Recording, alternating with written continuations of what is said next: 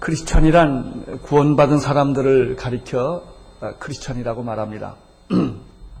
예수 그리스도로 말미암아 죄 사함을 받고 하나님의 자녀가 된 사람들인데 로마서 6장에서는 이런 사람들을 가리켜 죄에 대해서 구원을 받았다라고 말합니다. 로마서 7장에는 율법으로부터 구원을 받았다라고 말합니다. 로마서 8장에서는 죽음에서부터 구원을 받았다라고 말합니다. 오늘 우리는 로마서 7장을 공부하는데 지난주에 우리는 율법으로부터 어떻게 우리가 구원을 받았는가에 대한 말씀을 들었고 율법으로부터 구원받은 그 열매, 결과는 무엇인가에 대해서 말씀을 나누었습니다. 지난주에 공부한 말씀 중에서 두 절을 뽑아서 다시 한번 읽어보겠습니다. 4절과 6절의 말씀입니다. 4절을 같이 읽겠습니다. 시작. 그러므로 내 형제들아 너희도 그리스도의 몸으로 말미암아 율법에 대하여 죽임을 당하였으니 이는 다른 이곧 죽은 자 가운데서 살아나신 이에게 가서 우리로 하나님을 위하여 열매를 맺게 하려 함이니라. 6절 이제는 우리가 얽매였던 것에 대하여 죽었으므로 율법에서 벗어났으니 이러므로 우리가 영의 새로운 것으로 섬길 것이요 의문에 먹은 것으로 아니할지니라. 아멘. 예수님은 율법, 의 마침이 되셨습니다. 예수님은 율법을 완성하셨습니다. 예수님은 하나님이 요구하신 그 율법의 요구를 다 이루신 분이십니다. 따라서 우리가 져야 할 그 율법의 멍해를 주님이 다시 다 지셨기 때문에 우리는 하나님을 위하여 열매 맺는 삶을 살게 된 것입니다. 이것이 율법으로부터 자유함을 받은 사람의 열매, 결과입니다. 우리는 이제는 의문에 묵은 것으로 하나님을 섬기지 않고 영의 새로운 것으로 하나님을 섬기게 되었습니다. 이것이 바로 율법으로부터 자유입니다. 그렇다면 우리는 7절에 들어가면서 이런 질문을 하나 하게 됩니다. 왜, 왜 율법으로 자유함을 받았다고 한다면 율법이 뭐가 잘못됐느냐 하는 질문입니다. 자, 죄로부터 자유함을 받았다 그러면 우리가 이해를 합니다. 왜냐하면 죄는 악한 것이기 때문에, 죄는 잘못된 것이기 때문에, 이 죄 때문에 우리는 사망을 가져오게 됐습니다. 죽음이 온 것입니다. 그래서 우리는 이 죄로부터, 죄의 종로를 하는 데서부터 해방받는 것은 이해가 됩니다. 그런데 율법으로부터 자유함을 받는다고 말한다면 율법이 뭐가 잘못됐냐는 거예요.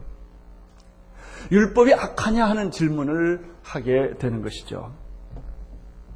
그 대답을 오늘 7절에서 사도 바울은 분명히 우리들에게 다음과 같이 말하고 있습니다. 7절을 봄으로 시작하겠습니다. 시작.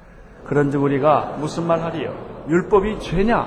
그럴 수 없는 율법으로 말미암지 않고는 내가 죄를 알지 못하였으니 곧 율법이 탐내지 말라 하지 아니하였다면 내가 탐심을 알지 못하였으리라.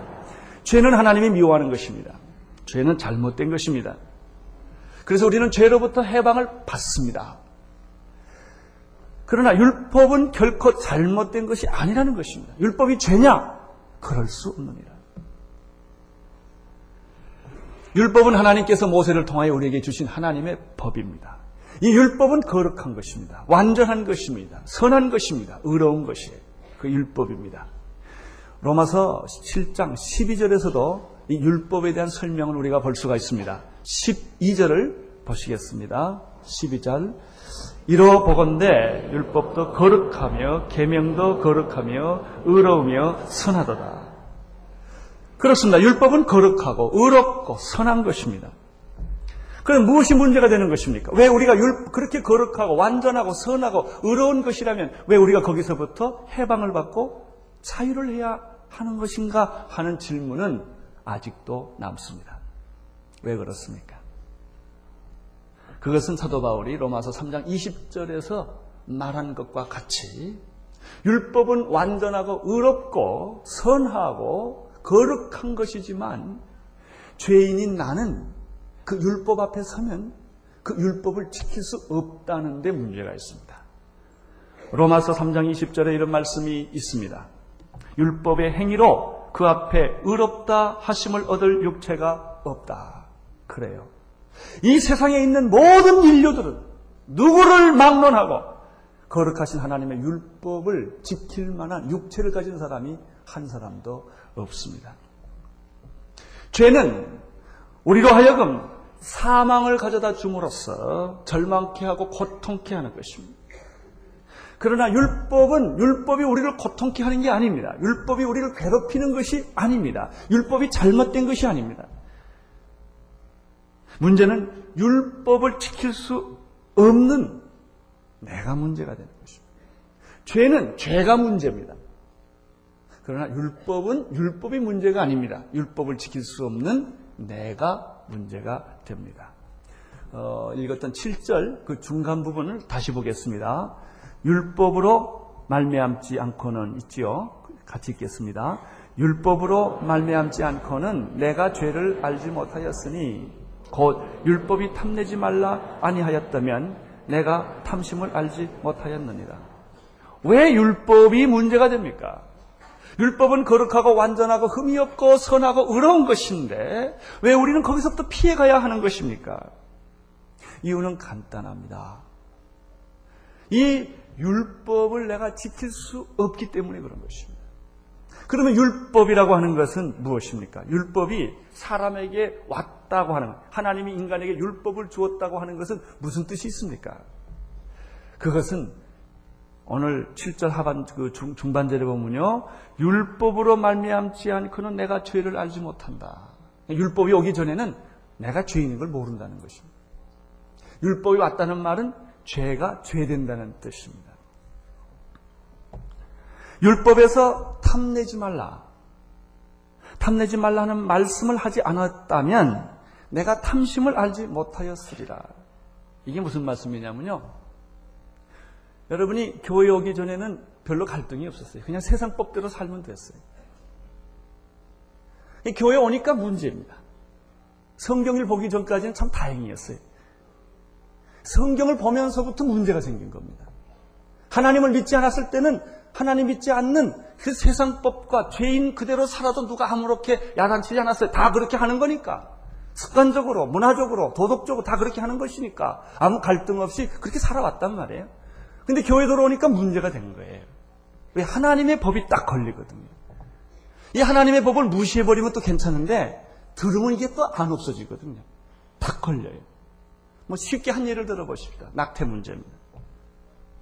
우리가 낙태를 해왔어요. 왜 다 사람들이 하니까. 그게 죄라고 생각을 하지 않았습니다. 낙태는 여자의 권리라고 생각을 했어요. 그런데 성경을 가만 보다 보니까 낙태가 살인이에요. 걸린 거예요. 이 갈등이 느끼기 시작한 거예요. 이제 낙태를 또 해야 될 텐데 할 수가 없게 됐어요. 지난번에 낙태했던 것에 대해서 내가 회개를 안 했는데 이게 걸리는 거예요. 안 걸렸으면 좋겠는데 자꾸 걸린다. 성경을 보면 볼수록 하나님 앞에 가면 갈수록 이 문제가 걸려요. 저는 낙태라는 한 예를 들었습니다만은 낙태뿐이겠습니까? 여러 가지 많은 문제들이 세상 법대로 살 때는 아무 문제가 없는데 하나님의 법대로 살려고 하니까 이게 다 걸리기 시작을 하는 것입니다. 율법에서 탐내지 말라는 말씀이 없었다면 내가 그렇게 그걸 가지고 심각하게 생각을 안 했다는 것입니다. 그전에도 네 거가 내 거고 내 거가 내 거라고 이렇게 생각하고 살아왔어요. 도덕질 하는 게 그렇게 큰 문제가 아니라고 생각했어요. 강탈하는 것이 그렇게 큰 문제가 아니라고 생각했어요. 그만한 지위에 있으면 그렇게 살아야 된다고 살아온 거예요. 이것은 마치 동물의 세계와 똑같습니다. 힘 있는 자가 강자입니다. 힘 있는 동물이 약한 동물을 잡아먹다고 감옥에 갖다 집어넣지 않아요. 힘 있는 동물이 약한 동물 것을 그 집을 뺏었다고 그래서 누가 뭐라 그러지 않아요. 동물들이 다른 동물들과 관계를 가졌다고 그래서 간음죄로 고발하지도 않아요. 그냥 그렇게 사는 거예요. 우리는 여기서 사람들이 배운 단어가 있어요. 적자생존, 양육, 강식이라는 단어입니다. 그래서 그 원리를 사람들은 우리들이 삶의 원리로 이용하기 시작을 한 것입니다. 법이 없었기 때문에, 법이 없었기 때문에 그냥 그건 그렇게 죄인의 모습대로 살아온 것입니다. 그러나 하나님의 법이 왔어요. 살인하지 말라, 간음하지 말라, 도덕질하지 말라. 이러니까 문제가 생긴 거예요. 법이 없을 때는 잘못했어도 누가 그 사람을 죄인이라고 말할 수가 없었단 말이죠. 그러나 법이 생기니까 이제 모든 게 다 걸려들기 시작을 한 것입니다. 이것이 율법이에요. 그런데 그 율법이 잘못됐느냐? 아닙니다. 사람의 법이 아니 국가의 법도 아니고 하나님의 법이기 때문에 완전하고 거룩하고 선하고 의롭다는 것입니다. 따라서 이 율법 앞에 인간의 갈등은 뭐냐?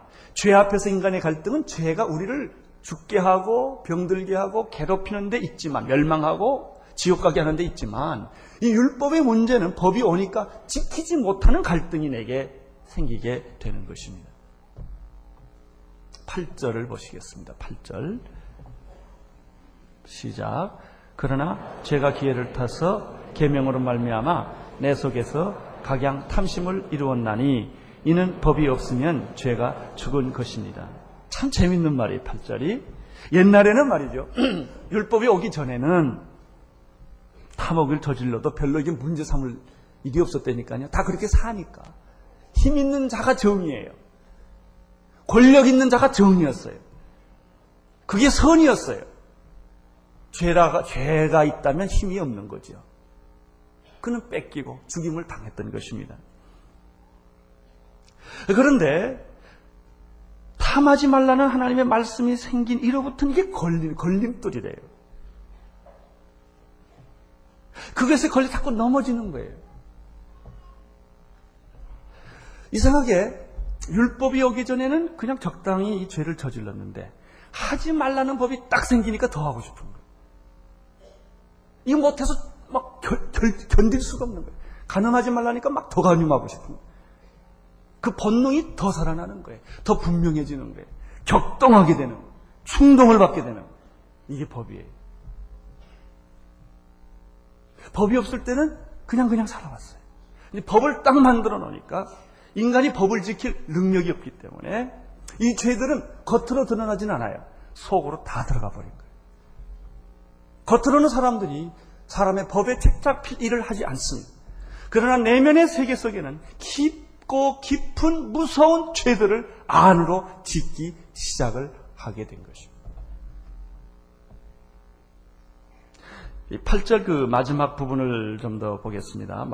보면 이 법이 없으면 죄가 뭐라고 그랬죠? 죽은 것이니다. 법이 없을 때는 죄가 아무 의미가 별로 없었는데 법이 생기니까 그 문제가 된 겁니다. 참 역설입니다. 구절에 이렇게 설명을 합니다. 구절을 보십시오. 전에 법을 깨닫지 못할 때에는 내가 살았더니 계명의 이름에 죄는 드러나고 살아나고 나는 죽었구나. 여러분은 어떻습니까? 이런 경험하지 않습니까? 이런 경험을 사람들은 합리적이고 법리적인 것으로 인해서 안심하고 살려고 합니다. 안심이, 안심이 됩니까? 이게 잘안 된단 말이에요. 갈등, 내적인 번민, 누가 나한테 야단치는 사람이 없지만 도덕적, 양심적인 명령의 소리를 듣게 되는 것입니다. 그는 이런 고백을 합니다. 하나님의 법을 한 가지도 지킬 수 없구나. 형식으로는 바리새인까지 다 지킬 수 있어요. 금식도 하고 11조도 하고 성수주일도 하고 다 할 수 있는데 내 마음으로의 마음의 법으로는 내 내면의 세계에는 죄가 나를 지배하고 있구나. 노력하면 할수록 좌절하는 인간의 자상, 선을 행하면 행할수록 오만하는 인간, 구제하면서 인간은 얼마나 오만해. 내가 남을 도와준다. 겉으로는 그렇게 말하지 않죠. 인간은 겸손한 척하며 무례한 거예요. 그리고 사실 알고 보면은 굉장한 선한 일을 행했고 성자같이 살았지만은 사실은 알고 보면 하나님의 저울의 대범은 이기적이었던 거예요. 다 계산하고 있었던 거예요. 그런 자기의 인간의 모습들. 그것은 세상의 법은 아무도 규정하지 않아요. 예수님께서 이렇게 말했어요. 네가 가늠하지 않았냐? 여자를 보고 음욕을 품은 자는 가늠했다고 해석을 했어요. 내가 살인하지 않았지. 그러나 내가 형제를 보고 죽일 놈, 하면 너는 살인한 거나 똑같은 것이다. 이렇게 하나님의 법을 갖다 딱 되니까 숨이 턱 막히는. 누가 이런 부분에서 예민한 줄 아십니까? 자타가 인정하기 죄인들은 별로 이런 문제 고민 안 합니다. 어차피 죄인이니까. 그리고 다 드러났으니까. 다 감옥에 있으니까. 그런데 문제는 영웅처럼 성자처럼 살아가는 사람들에게 이 문제는 심각합니다. 지성인들에게 심각합니다. 왜? 그들은 겉모양은 너무나 화려하게 멋지게 치장을 했기 때문에 그렇습니다. 웃으면서 속으로 부들부들 떨 때가 있는 거예요. 겉으로는 사랑한다고 하면서 사랑하지 못하는 내면적 갈등이 있는 거예요. 도덕과 양심이 예민하고 착한 일, 이나 의로운 일을 열심히 하면 할수록 차라리 안 하는 사람들보다 더 깊은 교활한 위선과 가증함과 이런 생각을 하는 것입니다. 이런 생각을 누가 제일 많이 했느냐? 사도 바울이 그랬어요. 사도 바울이 예수님 핍박할 때는 이런 생각 안 했다고요. 자기 의에 충만했어요. 자기 정의감에 충만했어요. 요즘 우리 사회에 정의감에 충만한 사람들 많습니다. 자기가 하나님인 것처럼. 모든 사람을 다 심판하고 돌아다니는 사람이 있어요. 그런 사람은 고민이 많고 얼굴에 평화가 없습니다. 긴장해요. 뭔가 옳은 일을 했는데 자기는 평화가 없어. 왜 그런 줄 아십니까? 나는 사도 바울이 마지막 한 고민이 뭔지 아세요? 나는 죄인 중에 괴수라 그랬어. 이것은 한 양식 있는 지성인의 고백이었습니다. 그가 죄의 노예가 되어 절망하고 고통을 느끼는 그런 어, 고통을 처음에는 느꼈지만은 다음 단계는 율법을 지키지 못하는 절망과 고통을 그가 느낀 것입니다. 사도 바울이 마지막으로 그가 이 문제에 절규하면서 고통한 게 뭐냐면 오호라 나는 권고한 사람이로구나. 이 상황의 몸에서 누가 나를 건져내려 하는 것이었습니다. 이것은 많은 목회자, 선교사, 특별히 좋은 일 많이 하는 사람들이 더 심각하게 느끼는 내적 갈등입니다. 이 고백을 사도 바울은 갈라디아서 3장 40, 24절에서 이렇게 표현을 했습니다. 율법 아래 메인 바 되었고 계시될 믿음이 올 때까지 나는 갇혔다. 사도 바울은 이 율법의 문제에 대해서 너무나 예민하게 많이 생각했기 때문에 히브리서 10장 1절에서는 율법은 장차 올 그리스도의 그림자라는 사실을 그가 알게 되었습니다. 갈라디아서 3장 24절에서는 그리스도에게로 인도하는 몽학 선생이라는 것도 알게 되었습니다. 그는 율법 앞에 서서 율법의 의대로 지키려고 노력을 해봤지만은 뼈를 깎는 고통을 가질 때마다 그는 좌절감을 느낀 거예요. 나는 선을 행하고 싶으나 선을 행할 능력이 없구나. 내 안에는 내가 원하는 것이 이루어지지 않고 죄의 법이 나를 사로잡아 오는구나. 나는 분명히 이것을 사도 바울이 예수 믿기 전에 고백이라고 생각하지 않습니다. 예수를 믿고 나서도 이 고백을 고민을 계속했다는 것입니다. 10절을 보시기를 바랍니다. 10절 시작. 생명에 이르게 할 그 계명이 내게 대하여 도리어 사망에 이르게 하는 것이 되었다. 그렇죠. 율법은 죄가 아니에요. 율법은 악한 것이 아니에요. 이 율법은 내게 생명을 이르게 하는 것이죠. 10절에 보면 생명에 이르게 할 그 계명이 어째서 내게 도리어 사망이 되는가? 죄로 말미암아 내가 사망을 느끼는 것처럼 율법을 지키지 못함으로 말미암아 갖는 절망감이에요. 생명을 줘야 할 그 율법이 어찌하여 내게 사망이 되는가? 그렇습니다. 율법은 그리스도께서 오시기 전까지 주어진 하나님의 법이요. 그리스도의 그림자여 그리스도에게로 이끄는 몽학 선생입니다. 어찌하여 이것이 내게 생명이 되지 아니하고 사망이 되는가? 이것이 율법으로 말미암은 고통과 절망이에요. 복음이라고 하는 것은 죄로부터 해방을 받는 것뿐만 아니라 율법을 지키지 못함으로 율법 앞에 좌절하고 절망함으로 말미암아 맘냐는 모든 그 고통으로부터 해방, 자유를 의미합니다. 만약에 우리가 예수 믿으면서도 율법으로부터 자유하지 못했다면 우리는 자유하지 않는 것입니다. 그러면 문제는 어떻게 이 율법으로부터 우리가 해방을 받고 자유할 수가 있겠습니까? 죄는 악한 것이에요. 악한 것에부터 해방받는 것은 당연한 것입니다. 그러나 율법은 선한 거예요.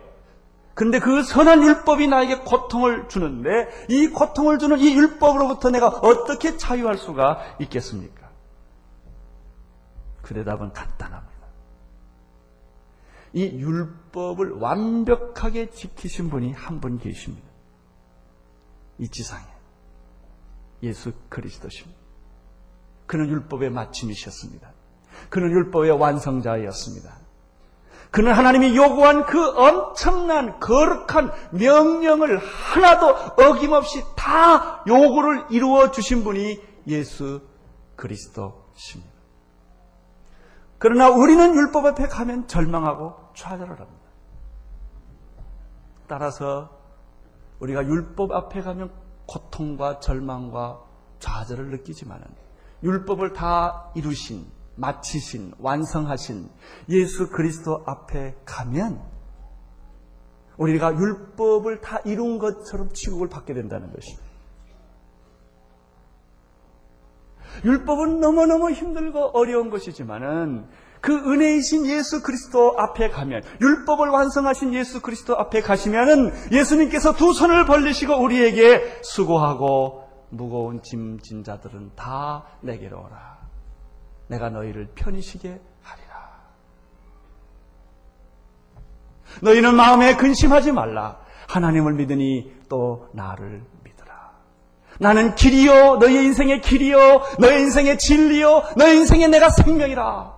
누구든지 내 앞에 오면 쉼을 얻으리라. 우리는 허물이 많은 사람들이요. 과거가 있는 사람들이요. 지금도 문제가 있는 사람들이요. 앞으로도 죄를 지을 가능성이 너무 많은 사람들인데 이러한 나의 모습이 율법 앞에 서면은 숨이 턱 막 죽을 것 같아. 왜냐하면 하나도 그 율법 앞에서 내가 설 수 있는 일이 없기 때문에. 그러나 그 율법을 완벽하게 지키신, 완성하신, 이루신 예수 그리스도 앞에 가면은 우리 주님은 두 팔을 벌리고 할렐루야. 나를 영접하시고 내 죄를 용서하고 나를 어루만져 주시고 나에게 용기를 주시고 괜찮다 또 해 봐라 이렇게 말씀하시는 분이 예수 그리스도십니다. 예수 그리스도 앞에 가면 어떤 일이 일어납니까? 내가 율법을 다 지킨 것처럼 인정해 준다는 것입니다. 율법 앞에 서면 내가 지킬 수 없는 사람이지만 예수님 앞에 가면 내 죄를 다 보혈의 피로 용서해 주실 뿐만 아니라 하나님의 의로운 모든 요구를 다 지킨 것처럼 하나님이 나를 취급해 주셔서 자신의 아들로 삼아 주시고 천국 백성으로 삼아 주시고 죄 없는 자같이 율법을 100%다 지킨 사람처럼 나를 취급해 주신다는 것입니다. 할렐루야. 이것이 은혜입니다. 바로 이러한 예수 그리스도 앞에 갔을 때 우리는 어디서부터 자유함을 받아요? 율법으로부터 자유함을 받게 되는 것입니다. 11절, 11절 시작. 죄가 기회를 타서 계명으로 말미암아 나를 속이고 그것으로 나를 죽였는지라 그렇습니다. 계명이 죄가 기회를 계명으로 말미암아 나를 속이고 그것으로 나를 죽였습니다. 여러분 문제는 율법이 죄냐, 율법이 악하냐의 문제가 아니요 내 문제입니다. 12절을 보십시오. 잃어보건대 율법도 거룩하며 계명도 거룩하며 의로우며 선합니다. 죄는 나를 멸망시키고 파괴합니다. 그러나 율법은 나로 하여금 죄를 똑바로 보게 합니다. 율법은 거룩하고 의롭고 선한 것입니다. 이것은 마침 뭐하고 똑같으냐면요. 이 논밭에 뚜개에 물이 가득 차 있는데 거기다가 구멍을 내는 것 같아요. 율법이. 그러면 그냥 물이 확 쏟아져. 사람이 말이죠. 죄를 다 감추고 살아요. 죄 다 감추고 살아요. 감추고 살 때는 신사숙녀 여러분이에요. 근데 일단 한번 이게 터지면, 터지면 어떻게 돼요? 이런 사람도 있더라고요. 아주 점잖게 나이스하게 말이죠. 악수도 하고 좋은 말 하다가 그 사람이 들통이 났어요. 그랬더니 이판 사판이다 이게 뭐. 자꾸 내가 뭐 그런 사람들은 인지 알았냐 이게 그리고 막 가는 사람이 있어요. 왜 그것이 사실 그 사람의 본질이거든요. 그런데 여러 가지 이유로 가지고 천사의 얼굴을 하고 있다가 이게 다 펑크가 났어요. 그때는요, 그냥 자기 얼굴을 그대로 드러내요. 이게 인간이에요. 처음부터 그렇게 신사승려 여러분이 아니라니까요. 이게 다 이렇게 이 감추어지고 있는 거예요. 발톱을 다 감추고 있는 거예요. 이게. 그러니까 율법이 나오면 율법이 오면 어떻게 해요? 이게 뚝이 터지는 거예요. 내 안에 숨겨져 있던 본질, 더러운 것들이 그대로 노출돼 버려요. 13절 읽어주십시오. 시작. 그런 즉 선한 것이 내게 사망이 되었느냐? 그럴 수 없느니라. 오직 죄가 죄로 드러나기 위하여 선한 그것으로 말미암아 나를 죽게 만들었으니 이는 계명으로 말미암아 이는 어, 죄로 심히 죄되게 하려 함이니라. 여러분 율법은 선한 것이요 의로운 것이요 거룩한 것입니다. 이 선한 것이 내게 생명 사망이 될 수 있느냐? 그럴 수 없습니다. 율법이 죄냐? 그럴 수 없습니다. 선한 것이 사망을 이룰 수 있느냐? 그럴 수 없습니다. 그러면 율법의 의미는 무엇인가? 율법이 오면 13절을 다시 보세요. 율법이 오면 죄가 뭘로 드러나요? 죄로 드러나는 거예요. 그게 율법이에요. 이것은 마치 거울과 같은 거예요. 거울을 안 볼 때는 괜찮게 살다 거울을 딱 보고 질리는 거예요. 내 모습이 다 보이니까. 그러나 결코 그 거울은 죄를 제거해 줄 수는 없는 것이죠. 죄만 보여주는 거예요. 율법은 내 죄를 제거해 주지를 못합니다. 죄를 보여주는 것입니다. 문제는 왜 죄를 보여주느냐 이거예요. 왜 죄가 이렇게 나타나게 나타나야 되느냐 말이죠. 내가 교회 안 오면 되고 하나님 안 믿으면 될 걸. 괜히 교회 와가지고 그렇게 고통당할 거뭐 있냐, 이거. 그쵸? 그러세요? 그래요. 그러면 편할지 몰라요. 그러나 지옥 가요. 구원받지 못해요. 고통스러워도 죄를 내놓으셔야 돼요. 숨긴 것을 내놓으셔야 돼요. 그리고 치료를 받아야 돼요. 그리고 용서함을 받아야 돼요. 그래야 우리는 천국 가는 것입니다. 하나님의 자녀가 되는 것입니다. 구원을 얻게 되는 것입니다. 여러분, 우리 안에 있는 숨어 있는 모든 죄는 반드시 드러나야 합니다. 안 들킨 게 조, 좋은 게 아니라 들킨 게 좋은 겁니다. 들켜야, 들켜야 죄의 문제를 해결할 수 있습니다. 병든 자에게 의원이 필요합니다. 건강한 자에게는 의원이 필요하지 않습니다. 여러분, 내가 죄 없다고 계속 말하는데 어떻게 구원이 일어날 수가 있어요? 다 숨겨놨는데. 죄를 인정하지 않는데. 어떻게 그 사람을 도와줄 수 있겠어요? 왜? 그 죄는 안에서 썩어버리고 골마버리고 결국 그는 죽게 되고 말기 때문에. 율법은 반드시 필요한 거예요. 그리스도 오기 전까지는 이 율법이 와서 내 안에 있는 모든 내면의 사탄적이고 더러운 모든 것들이 일단 다 드러나야 돼요. 드러나야 돼요. 율법은 그 드러나게 하는 거예요.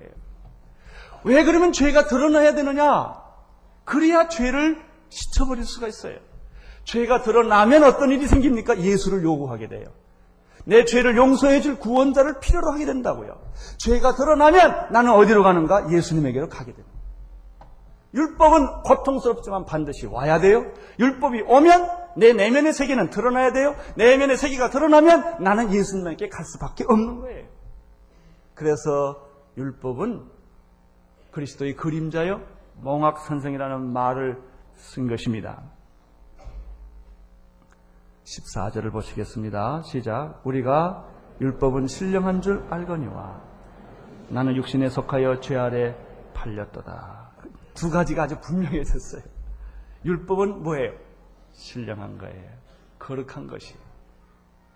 율법은 틀림이 없어요. 동시에 나는 뭡니까? 육신에 속하여 죄 아래 팔린 존재입니다. 이 두 사이에 큰 갭이 있어요. 여러분 거룩하신 하나님의 말씀과 율법 그리고 죄, 죄에 속하 있는 육신에 속하여 죄 아래 팔려 있는 나의 비참한 모습 이 두 사이에 어떤 구, 어떤 해결이 있겠습니까? 내가 율법 앞에 서면 설수록 절망하고 좌절하는 거예요. 이것은 마치 무엇과 똑같으냐면 배고파 굶주린 사람이 말이죠. 굶주린 사람이 앞에 음식 있는 것과 똑같아요. 진수성찬의 음식이 있어요. 냄새까지 나요. 내가 음식을 안 볼 때는 그냥 적당히 참았는데 음식 보니까 못 참아요. 율법이 없을 때는 그냥 그렇게 살았는데 율법이 오니까 죄를 못 참아요. 죄의 본질이 격동하고 충동하고 예전에 안 왔던 짓까지 막 해요. 이 율법이 오면. 그래서 그 죄 아래, 그 고통 아래 인간은 사로잡혀 가고 마는 것이. 발버둥 치면 칠수록 더 족쇄가 채워오는 거예요. 내가 선한 일을 해보려면 해볼수록 또 하나의 죄를 또 짓게 되는 것이죠. 점점 점점 나는 하나님을 믿으면서도 마음에 평화가 없고 교회를 나오면서도 마음에 고, 고통이 있고 네, 우리 아버지가 순교자요, 뭐, 우리 아버지가 목사요, 뭐, 3대째 크리스천이 해도 이게 해결이 안 돼요. 계속 율법의 노예 속에서 교회를 습관처럼 왔다 갔다 하면서 한 번도 마음의 평화를 느껴보지 못하고 살아가는 거예요. 영적 능력도 경험하지 못해요. 그는 언제나 율법 앞에서 종로를하고 살았던 것이죠. 그래서 헌금을 많이 하면 하나님이 용서해 줄까? 새벽 기도 나면 하나님이 용서해 줄까? 봉사를 많이 하고 전도를 많이 하면 하나님이 나를 용서해 줄까? 자꾸 어떤 행위로, 행위로, 행위로 자기 보상 심리를 계속 만들어 가지만 그 사람의 마음에는 자유와 평안이 없는 것입니다. 여러분, 어떻게 해결해야 합니까? 예수 그리스도를 바라봐야 합니다. 은혜의 보좌 앞에 담대히 나가야 합니다. 율법은 옳으냐, 그러냐. 율법은 우리에게 그런 걸 가르쳐요. wrong and right. 옳은 것인가, 그런 것인가. 우리는 어렸을 때부터 이것만 배웠어요. 하라, 하지 말라. 하라, 하지 말라. 옳으냐, 그러냐. 옳으냐, 그러냐. 여러분, 여기에는 해답이 없어요. 인간은 선악과를 먼저 먹었어요. 생명과를 먹지 않고 선악과를 먼저 먹었어요. 그로부터 우리는 끊임없이 이런 논쟁 속에서 세상 살아오는 거예요. 여러분, 틀렸다고 한들 어떡하겠어요? 틀린 걸 고칠 능력이 없는데. 이게 인간이에요. 하지 말라는 건 더 하고 싶은데. 몰라서 안 하나요? 할 능력이 없는데. 우리는 언제든지 이 두 세계에 서 살아요. 세상에는 악한 사람, 착한 사람, 악한 사람, 착한 사람. 이 세상에는 프로레타리아 부르주아, 프로레타리아 부르주아. 이 세상에는 언제나 노동자들, 그 다음에 사용자들, 노동자들 사용. 이 구조 속에는 해답이 없습니다. 여러분, 정의가 세상을 이길 것 같아요? 아니게. 이겼다면 벌써 다 이겼죠. 악화가 양화를 구축하는 거예요.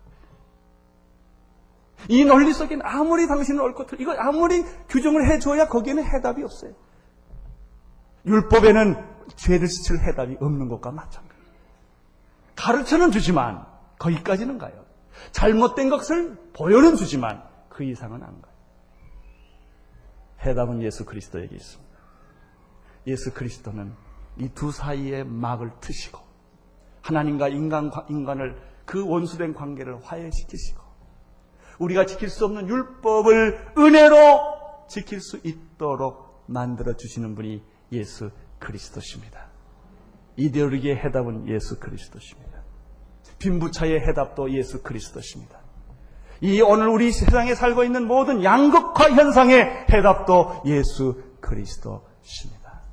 왜냐하면 그분은 은혜이시기 때문에 그렇습니다. 여러분은 죄의 해방을 받으셨습니까?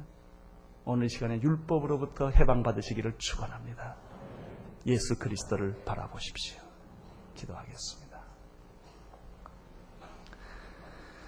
하나님 아버지, 죄로부터 해방받고 율법의 모든 요구로부터 자유함을 받아서 하나님 앞에서 의롭고 자유로운 사람이 되게 하신 것을 감사합니다. 우리는 부족하고 연약하고 실수가 많은 인간인 것을 고백합니다. 성령님이여 이 시간에 우리 한 사람 한 사람에게 오셔서 기름 부어 주시고 아버지 하나님의 저들에게 하나님의 능력으로 채워 주시옵시고 은혜 안에서 날마다 승리하게 하여 주옵소서. 예수님의 이름으로 기도드리옵나이다. 온 세상을 위한 복음의 통로 CGM TV